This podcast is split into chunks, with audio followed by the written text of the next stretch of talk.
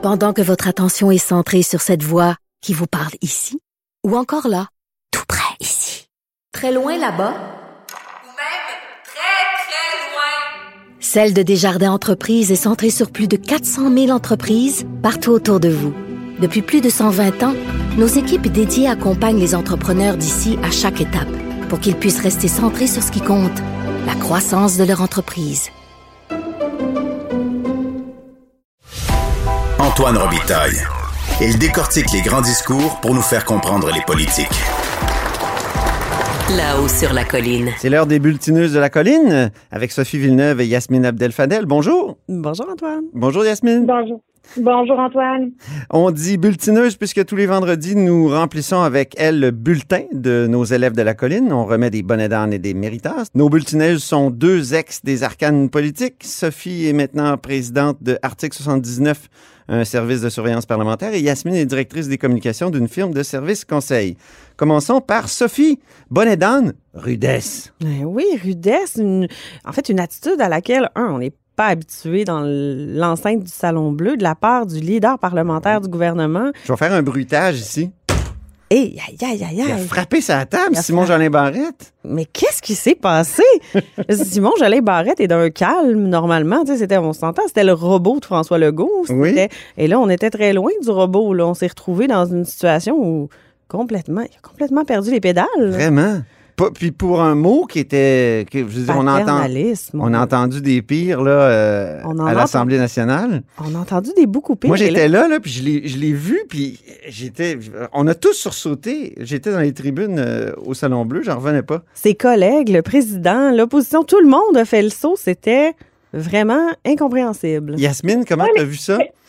Mais il faut dire qu'il n'a pas eu une bonne semaine. Tu sais, la semaine dernière, on lui a donné le méritas de l'empathie, puis cette semaine, là... Euh, pour Simon-Jolin Barrette, là, il, quelques minutes avant, là, tout le monde l'oublie, il s'était fait ramasser par le président de l'Assemblée nationale pour, euh, euh, finalement, il voulait pas s'asseoir quand le président euh, s'est levé euh, oui. pour donner des directives. Euh, en plus de ça, le premier ministre qui repousse euh, sa, sa fameuse réforme euh, sur la langue française qui est tant attendue. Pas une bonne semaine pour Simon-Jolin Barrette. Oui. Juste pour rappeler pour les auditeurs, là, c'est que la, Marie-Montpetit a fait une erreur dans une question la semaine passée sur les fameux variants. Euh, elle, elle avait un courriel qui finalement était pas un courriel du cabinet, qu'elle a présenté comme un courriel du cabinet. Donc, cette semaine, elle est revenue sur la question. Puis, Christian Dubé lui a dit « Ah, enfin, une bonne question! » Puis là, ça l'a fâché, elle, ben, ce qui était...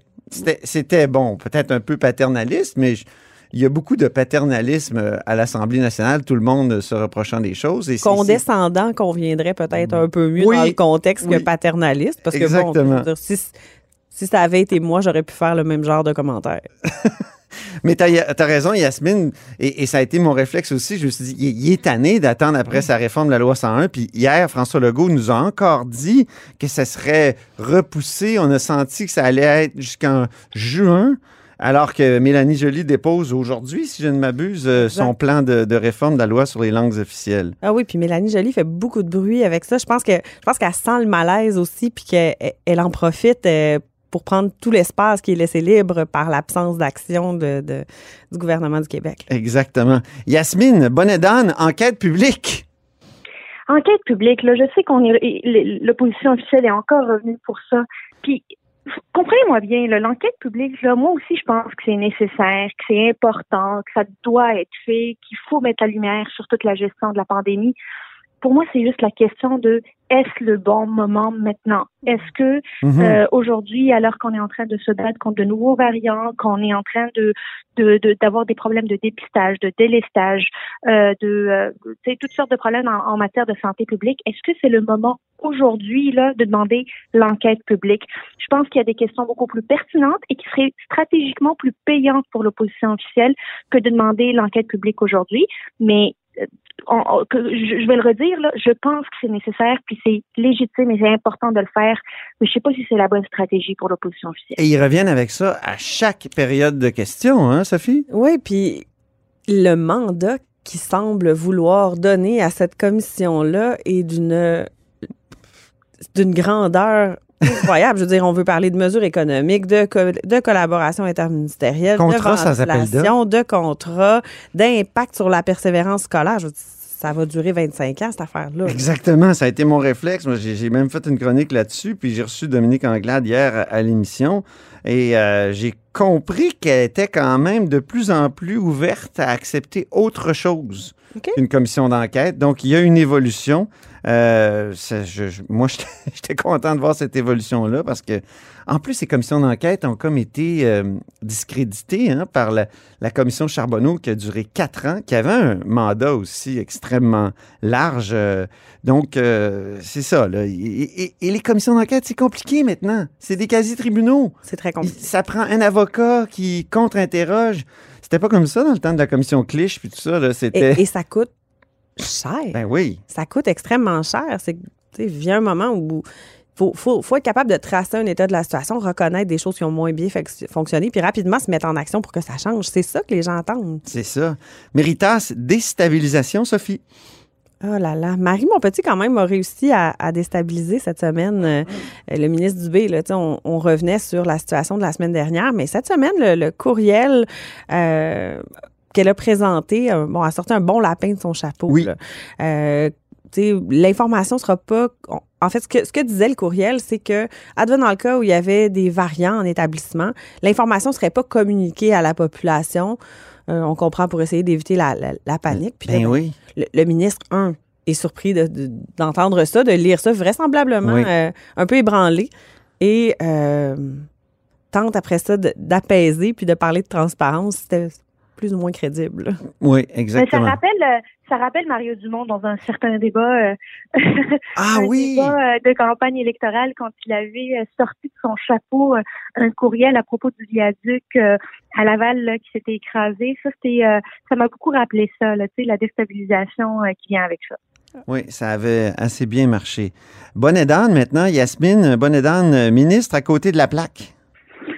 Oui, ben, en fait, le, à une question de Gaétan Barrette, député de la Pinière et critique en matière d'éthique, euh, qui demandait au gouvernement, euh, en fait, de, de, de se prononcer sur l'octroi de contrats publics qui n'ont absolument rien à voir avec la pandémie, qui n'ont absolument rien à voir avec la santé publique, notamment un contrat de gravelle au chic-choc. Mmh. Euh, et euh, le, le ministre Dufour, avec une réponse complètement à côté de la plaque, qui était presque en train de dire que le contrat avait été fractionné, une pratique qui, rappelons-le, est illégale. Ben oui. Euh, euh, donc, euh, une réponse euh, qui, qui est très malhabile de la part du ministre Dufour.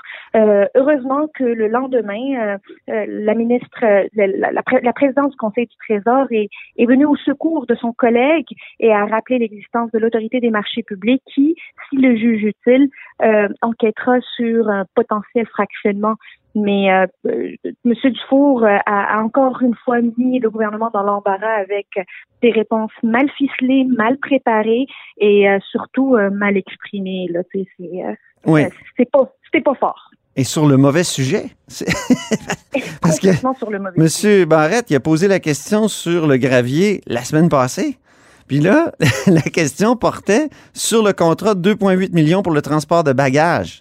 Un contrat Exactement. De gré à gré, deux virgule huit millions. Moi, à la CEPAC, on m'a expliqué que c'était un contrat, euh, un appel d'offres de, d'il y a dix ans. C'est pour dix ans. Donc, euh, on, là, on a, on a mieux... Pourquoi le ministre ne l'a pas dit en chambre? D'abord, il n'a pas répondu là-dessus. Il ne connaît pas son dossier. Parce qu'il ne connaît pas le dossier. Et parce c'est qu'il n'est pas préparé. Et c'est pas la première fois que, que, que M. Dufour euh, démontre qu'il n'est pas préparé à la période de questions. Si j'étais, euh, je faisais partie de son cabinet, disons que je, je ferais des dry runs pour période de questions le matin. Ah oui, c'est bon ça. Une et une autre. C'est quoi des dry runs? Euh, rappelle-le. Euh, on fait des, des, des pratiques, on faisait euh, dans le temps des pratiques, là, on, on se transformait en opposition officielle, puis on posait toutes les questions qui pouvaient être posées, qu'elles soient gentilles, qu'elles soient méchantes, et on voit le degré de préparation du ministre euh, face à toutes les questions, puis euh, s'il connaît ses dossiers, s'il a la bonne ligne, euh, tant politique que dans le contenu. Méritas, bon sujet maintenant, Sophie.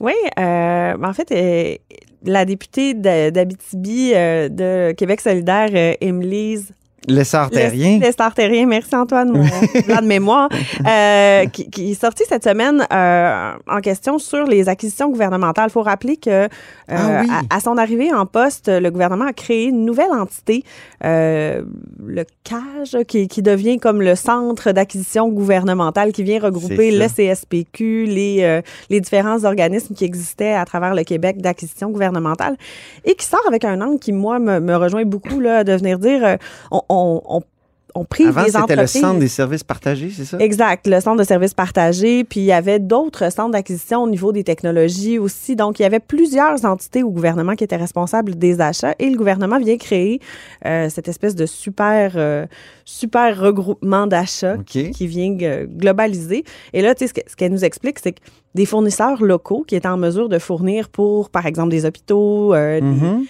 des, des, des centres de services scolaires, du matériel, dans une, des quantités moindres, se retrouvent pénalisés et par rapport à des contrats nationaux qui vont parfois euh, même pas procéder à des achats au Québec parce que okay. les prix sont moins bons.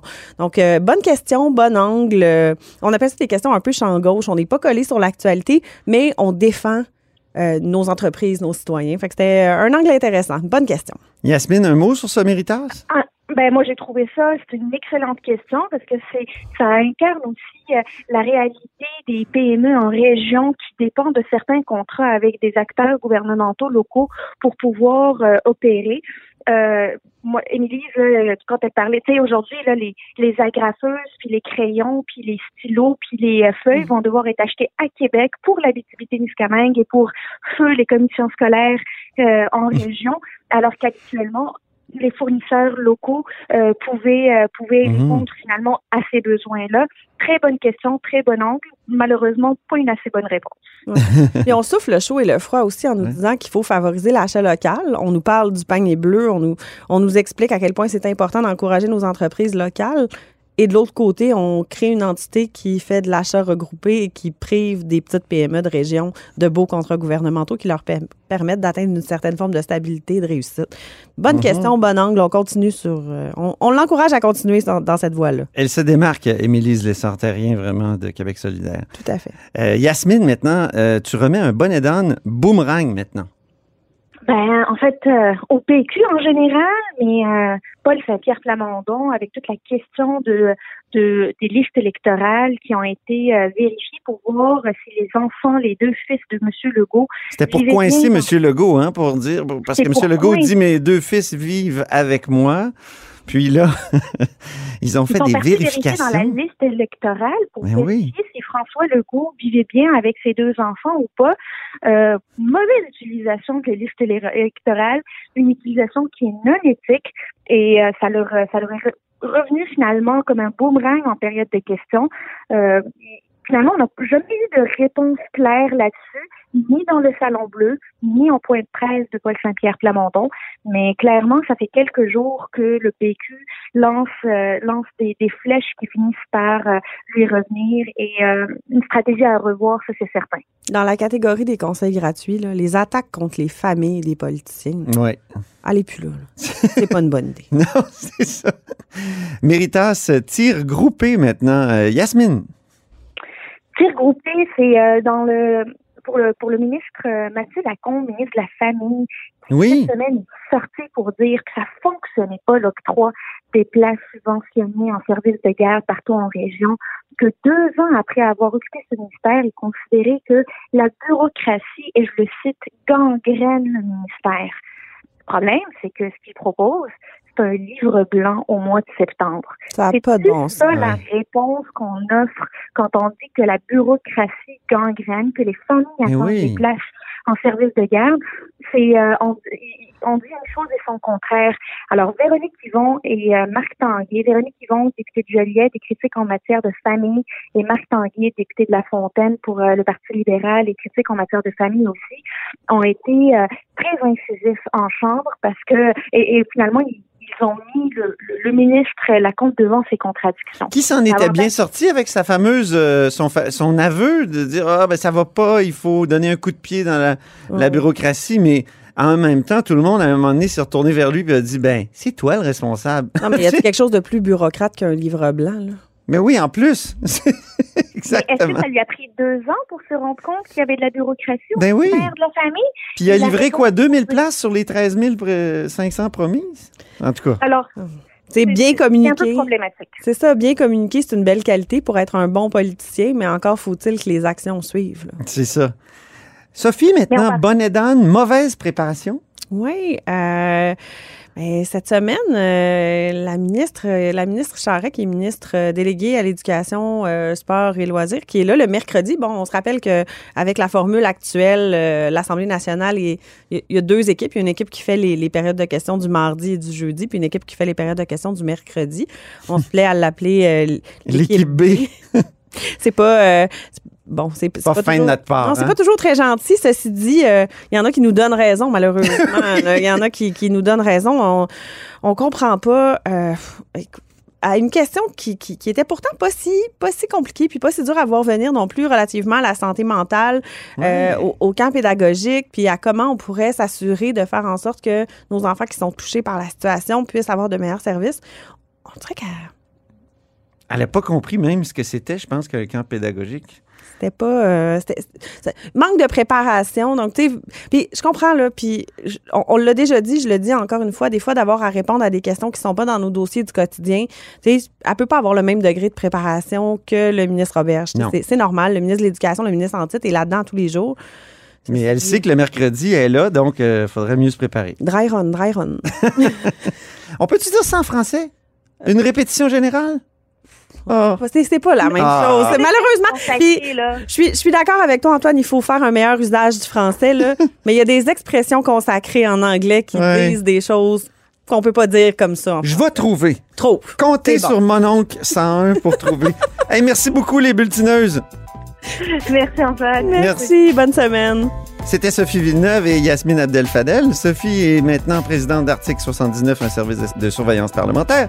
Et Yasmine est directrice des communications d'une firme de services conseil. Et c'est ce qui met fin à La Haut sur la colline pour cette semaine. Merci d'avoir été des nôtres. N'hésitez surtout pas à diffuser vos segments préférés sur vos réseaux. Ça, c'est la fonction partage. Et je vous dis, ben, à lundi. Ce segment politique vous est offert par Article soixante-dix-neuf, surveillance parlementaire. Pour être les premiers informés de ce qui se passe sur la colline, faites confiance à Article soixante-dix-neuf. Résumé des périodes de questions, suivi des projets de loi, décrets, nominations et tous les travaux parlementaires. Voyez les forfaits et abonnez-vous sur article soixante-dix-neuf point com.